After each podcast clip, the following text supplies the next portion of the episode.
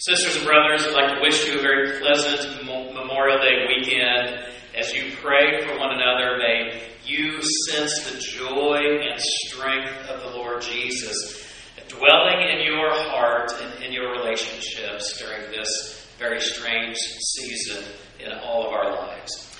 You know, prayer as a daily practice is really what centers you in God. It centers you in His presence, and as you center your life in God, God comes and shapes the center of your life. This is the, the shaping, the renewal, the, the transformation that the Scripture talks about. You see, prayer is something like a spiritual software in your life. What it does is, is it helps download information about God from your, your brain and helps deposit it into your heart so that information about God becomes the transformation of God into your life. So that you begin to practice and to do the things that Jesus did, and increasingly over time, you become more and more like Jesus. The things that are important to God become important to you. The things that God cautions and turns away from are the things that you also uh, are cautioned against and turn away from. No longer is it merely information, but it, prayer allows God's transforming touch in your life. In today's passage, we're going to hear from Jesus as he instructs us again on how to pray. And so I invite you in these moments, maybe you want a pencil or something to write with. If God would uh, spark something in your mind you want to go back and, and look at or think about more deeply later, you're invited to do that. But let's lean in together. Let us listen together and let us learn from the Master uh, out of this passage in Matthew chapter 6. If you have your Bibles, would you go ahead and open them there to Matthew chapter 6? Prayer that centers you in God focuses first and last on God. Prayer that centers your life in God focuses first and last in God. The Bible says in Matthew chapter 6, verse 9, Jesus teaching us how to pray, he says, This then is how you should pray. Our Father in heaven, hallowed be your name. Your kingdom come, your will be done on earth as it is in heaven. Give us today our daily bread. Forgive us our debts as we also have forgiven our debtors. And lead us not into temptation, but deliver us from the evil one. Today we're just going to focus on verse 9, which says this Our Father in heaven, hallowed be your name. You know, my observation of the two most common times to pray, I'm about to tell them that I invite you, even where you're watching today, if you were to offer up two of your most common observations of when people are most likely to pray, or when you most often see or experience prayer, what would you come up with? For me, the, the observation, the two most common times of prayer are meals meals in a mess. Not the mess that comes from the meals uh, so much, but it's the mess of life, the, the things that entangle us. It's chow time and crisis are when I have observed most often people are eager to pray.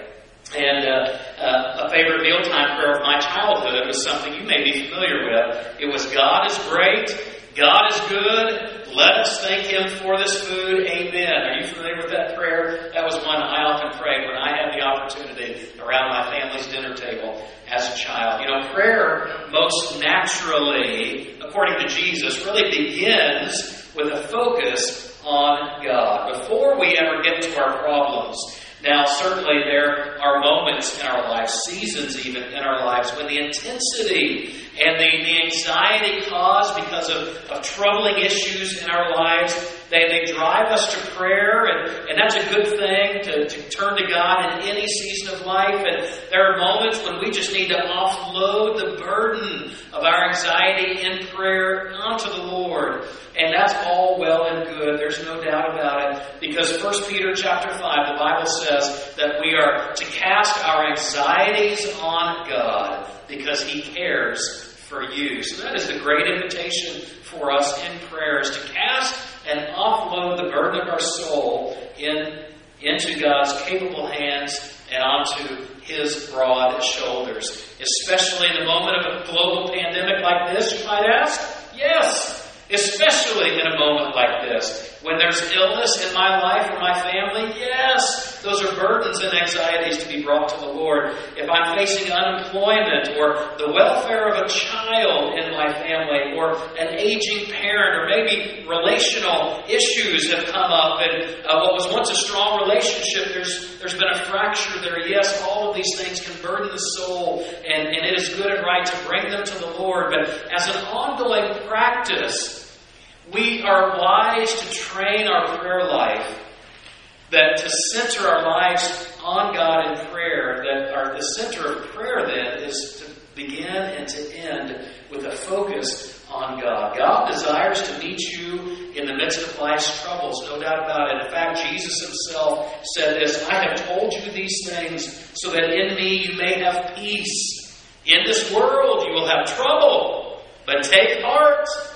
For I have overcome the world. God wants you to pray. He wants you to pray every day. He wants your life to be infused with prayer. He wants prayer to be the way that you come and center your life on the reality of God's presence in you and around you. But prayer is more than God pulling you through a mess. You hear what I'm saying? Prayer is more than God pulling you through the mess. Prayer is intended to be more than just mealtime and messes, more than chow time and crisis. As well and good as that is, and God welcomes those prayers, God wants prayer to be trained and disciplined in an ongoing way so that you can delight in the presence of God through prayer. Prayer leads us, according to Tim Keller in his book titled Prayer, he, prayer leads us into the awe of God and into the intimacy with God. The awe of God and intimacy with God. And the rest of our, our minutes together, we're going to focus on those two concepts intimacy, intimacy with God, and the awe of God. That's what prayer helps us do, is to focus on those two realities. When we are encouraged by Jesus to pray, Our Father, this is a very familiar way. It's, it's allowing us to, to think about God from a very close, relationally close, positionally close perspective with God. Our Father, it is God who draws you and me into relationship to Himself. It, it is God who draws us to, to be with Him. Uh, my family recently went uh, to Colorado Springs, Colorado, and on uh, on a few days in that city, we were tourists. We were visiting different sites. We went to a place called Cave of the Winds. Perhaps you know it. And the Cave of the Winds is, is this amazing tour of caves inside the mountains. And as we went, there were two different tours we could take. The first tour uh, was a wonderful tour. Uh, it was lit all the way, and you got to see all the beautiful formations, and, and you learned how the, the cave is, is alive and growing and changing and really fascinating stuff. But what drew our hearts as a family was to do the, the candlelight tour. The candlelight tour was a lot longer than the regular tour. Tour, you had to go on the other side of the mountain and enter through a sketchy kind of side door. Um, you, you, go in and uh, you have a guide, praise the Lord, uh, because as you get into the cave, um, it's an hour and a half long tour.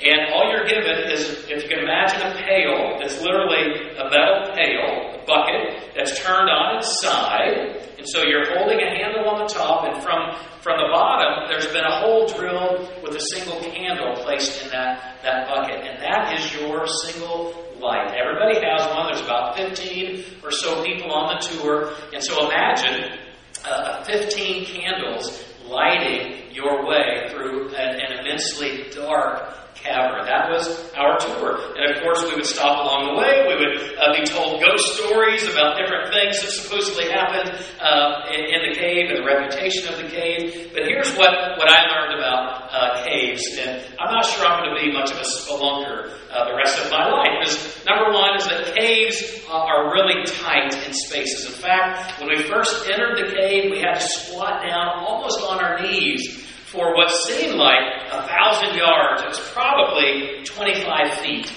but it seemed like forever. And I remember as we went going and, and were moving, I remember feeling a little claustrophobic and, and wondering, you know, as I could feel the cave on either side of my shoulders and, and just above my head, and I was hunched down trying to maneuver through the cave as we uh, came into the opening. I was, my breath was getting fast. It wasn't just because I was out of shape. I think I was beginning to hyperventilate, uh, being uh, a little concerned about my place in that cave. But I learned that the caves are often very tight spaces, but it certainly reinforced my understanding how dark caves are. Because there was a point in our tour when we uh, uh extinguished all of our lights, and literally you could not see anything. All light was absent from that space. It was quite a tour. And I tell you, if we did not have a good guide to lead us through, here eight months later, I'm sure I would still be in Cave of the Winds in Colorado Springs, Colorado. I never would have exited that space if it had not been for a guide that I put my trust in and followed without question because I knew he knew the way. And he would take us through the darkness, he would take us through the tight spaces, and he would walk with us. And you know what? When we had our lights extinguished, guess who had the light to relight all of the candles? Our guide did. That is just what Jesus is for us through prayer. Jesus is our guide. You see, it is Jesus who guides us into the very heart of God. It is Jesus who provides access to God. Our ability to even approach God is made possible because of the guiding hand of Jesus himself. Jesus is the only guide who can lead you and me into the presence of God to fully know and truly be with God. In fact, in Ephesians chapter 3, the Bible says, In Jesus and through faith in Him, we may approach God with freedom and confidence. Here's what the Bible tells us that those who have turned away from sin and traded that sin for the forgiveness that Jesus offers, and the, the work on the cross, his death on the cross, made possible the forgiveness that he extends to you. That we are adopted then. When we trade our sin for the forgiveness of Jesus made possible at the cross, we are adopted into the family of God. That's why the Bible says that I have become a son of God. And women who have done this act of faith and uh, let God redeem their life, they have become daughters of God. According to uh, theologians, uh, famous theologians, Martin Luther, John Calvin, they, they tell us that praying Our Father is, is a reminder of our being adopted into the family of God. It is a, a reminder that, that God implants over time in our hearts a comforting trust of God's fatherly love for us. That is, that is why Jesus invites us to pray, Our Father, is to remind us of our adopted status, if indeed we have given ourselves over to Jesus, received His forgiveness, we turn from our sin, and He has made us new. If He's adopted you into His family and He calls you now son or daughter, Jesus is the guide who allows you to access the presence of God, to enter into by His blood into the throne room of God. He is the guide. Our Father, we are able to pray. You see, it is intimacy in prayer. That is one aspect that God wants us to know in prayer is that we have an intimate invitation to be with God and to be in the very heart of God, to know God more and to trust that God knows us and that we are accepted by God thanks to the cross of Jesus. So intimacy with God is one of the great invitations that God has for you in prayer. Not just to guide you through the crises of life, which He will do, but it's also so that you can rest in the intimate uh, coordination of your life with God, the intimate friendship with God. But there's a second aspect, especially out of verse 9, and that is prayer allows us to focus on the awe of God, to be in awe of God's presence. That's what prayer allows us to do in a regular way. Jesus says we're to pray this way Our Father, who art in heaven, hallowed be your name. Hallowed be your name. What does this mean? I'm glad you asked. It is a description of God's name. And, and we know in the Bible, when we talk about names, we're talking about the character of an individual, the nature of that person. And, and so when we talk about hallowing God's name, it is, it is a, a reminder that God's name is to be revered, it is to be uh, elevated, that His nature and person are to be honored and revered, that God is to be honored. There are three, three ancient older theologians who give three various insights. I've tried to summarize these very simply for our remembering today. Uh, theologians are Martin Luther and uh, St. Augustine and John Calvin. And they offer three different aspects of our understanding of what does it mean when we are to pray, Hallowed be thy name. Martin Luther says, he focuses on that, that we are honoring the family name. And here's what he means by that is that when, when someone is adopted into a family, they, they usually are taking on the name of the one who has adopted them. And so you and I, as an adopted son or daughter into the family of God, we carry now the family name of God. And so, one of the ways that we are to honor and hallow the name of God is by remembering to ask God for strength that you and I might carry on the family name with honor and dignity and respect. That, that the activity of your life, the choices of your life, would reflect an honoring of the name of God, that you carry and bear God's name on you. And so, your life, it's a, a reminder that we, we live in Christ likeness. That we pray similar prayers to this God, may I walk so closely in Jesus' footsteps that I never dishonor the family name that I share. That's one way. That's the way Martin Luther helps us understand what it means to hallow, to revere the name of God. Well, uh, St. Augustine, uh, many uh, centuries before Martin Luther, he focuses on the mission of God, that to hallow God's name is to focus on the mission of God. That just like you hallow His name, we, we worship God, we, we honor Him, we venerate the name and presence uh, of God, that, that it is our call to be in, on mission with God so that uh, we are to take that same name, and until it is the name of God and relationship with God is revered across all nations and all peoples, uh, that then our mission is not complete. And so Augustine helps us to focus on the idea of hallowing God's name is, is a way of taking the name of God and inviting all people to also revere the name of God. And then John Calvin, back in the Reformation days as well, he focuses on a third aspect of what it means to hallow, hallow the name of God. And he focuses on the beauty of God. He, he says that, that we have not properly hallowed the name of God until we have been captivated by wonder at the beauty of God, the beauty of His grace, the beauty of what He's done in Jesus Christ, and the beauty of His invitation and willingness to adopt you into His family so that you too might bear the name of God. And uh, John Calvin would say for us that, that this idea of, of being captivated by the wonder of God's beauty is demonstrated in your life as you display gratitude in all of your life. In fact, he says ingratitude of life is the most dishonoring, it's the most defamatory way that we do not hallow the name of God. I have found these three descriptions of hallowing the name of God very helpful. I hope you do too. When prayer starts, uh, it is a focus on God, and we focus first on God in the daily, ongoing practice of prayer.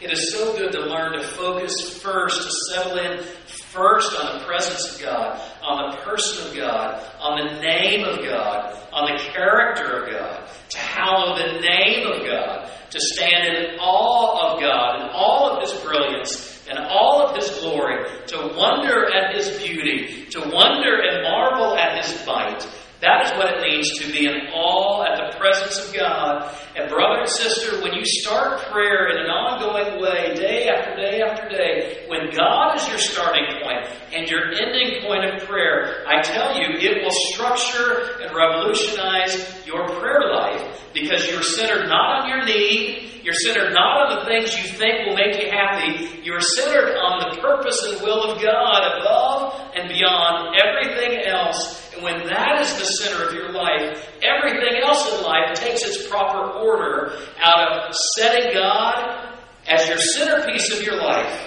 You center your life on God in prayer. And God comes and begins to, to shape the center of your life. That's what prayer allows us to do. And in the process, we find that the beautiful intimacy that prayer allows us to have with God. And that is the great joy that prayer is. So you see, I, I at least find when I center myself on God in a regular practice of prayer, I begin and end with a centering on God. I find that it, it, it helps settle me in the presence of God. It, it helps me receive perspective on my life.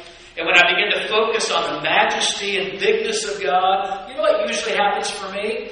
Is that my problems, though they don't always just instantly go away, but they sure are minimized in my perspective. Because I'm reminded of the bigness and the grandeur of God and where the problems that beset me uh, fall in, in, in place in the shadow of God's presence. They become much smaller. They become less consuming for me. So when I when I focus my, my prayer by centering on God first, I receive, I think, healthy, godly perspective about God's place in my life.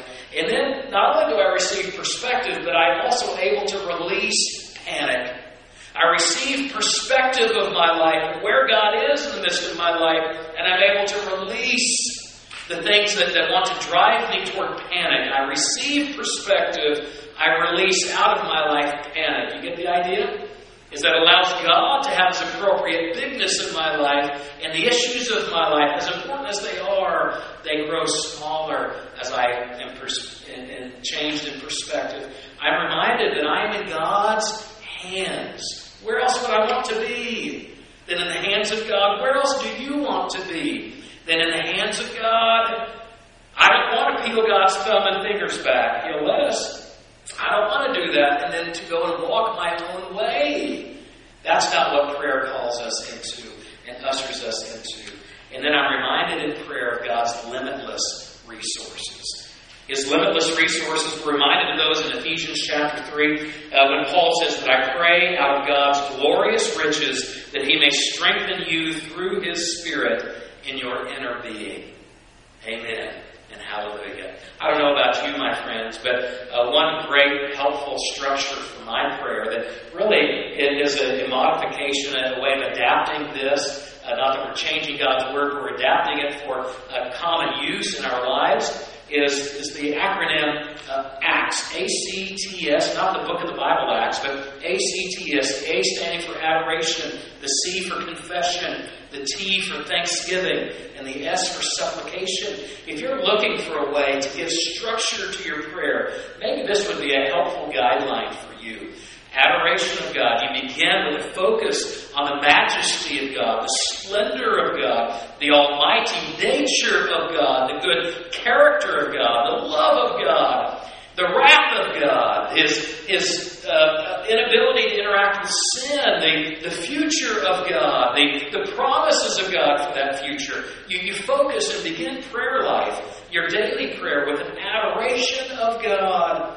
And that sets the tone for all of your all of your prayer life. And then confession. We'll come to that later in the series about being in tune and in touch with uh, the besetting sins of my life and surrendering those over to the Lord and having a posture of thanksgiving always that allows me, as John Calvin said, to, to hallow the name of God, is to have a, a heart of gratitude and, and thanksgiving to God. And then supplication, that is to lay out the needs of my life, the needs of my family, uh, my work needs, my relational needs, whatever the needs you might have, is to lay those out because God cares for those as well. I, I love how my wife, I'm going to end with this, has adapted even this uh, ACTS format, A C T S, prayer for our children. And I can't tell you how blessed I have been over the years to hear her praying with our children at bedtime using the ACTS acronym. Here's how she do it. She says, God, you're amazing because, and then it's just a long pause, allowing them uh, to fill in the blank. God, I'm sorry that I, and it's an invitation to really focus on myself, not on what others have done wrong, So that's easy, right? but to focus on, on where I have misstepped and failed and sinned and inviting God's cleansing in that. And God, thank you for and, and allowing our kids to fill in the blank. And then wrapping up the prayer with God, please help. And there's another open ended statement to allow them to begin thinking about God and inviting God into the presence of their life and being aware of His presence in them. And so, parents, I want to encourage you if you don't have a way, maybe you're looking for a way to help guide your children into prayer, this perhaps is a way that you could uh, use uh, this model for praying and to guiding your children into praying. And I tell you, it, it is something that, that you have to develop over time. You know, prayer doesn't come just simply, and it, endurance in prayer, uh, it, it takes months and years to learn and to develop a life of prayer that is focused on the model of Jesus. And so I want to encourage you, it doesn't matter how old you are today, how young or how many years you've lived, it doesn't matter how much you've prayed in your life, you can start praying today. You can start praying, Our Father who art in heaven, hallowed be your name. And let that be the entry point to your daily prayer with God. Let's pray together. Living God, we thank you for this day, this opportunity to be together, the reminder about prayer and how wonderful prayer is. It allows us to be reminded of the intimate, close relationship you have made possible through Jesus, that Jesus is our guide into your throne room, and that his cross has paved the way for us to come wholeheartedly to you. And we stand as we pray, even on bent knee, we stand in awe of you, God, looking and being reminded of your splendor, of your majesty. And we pray that our prayer life would always be infused with these realities the awe of God and the intimacy that you invite us into. Uh, may these be the hallmarks of our prayer, the beginning and end of every prayer that we have.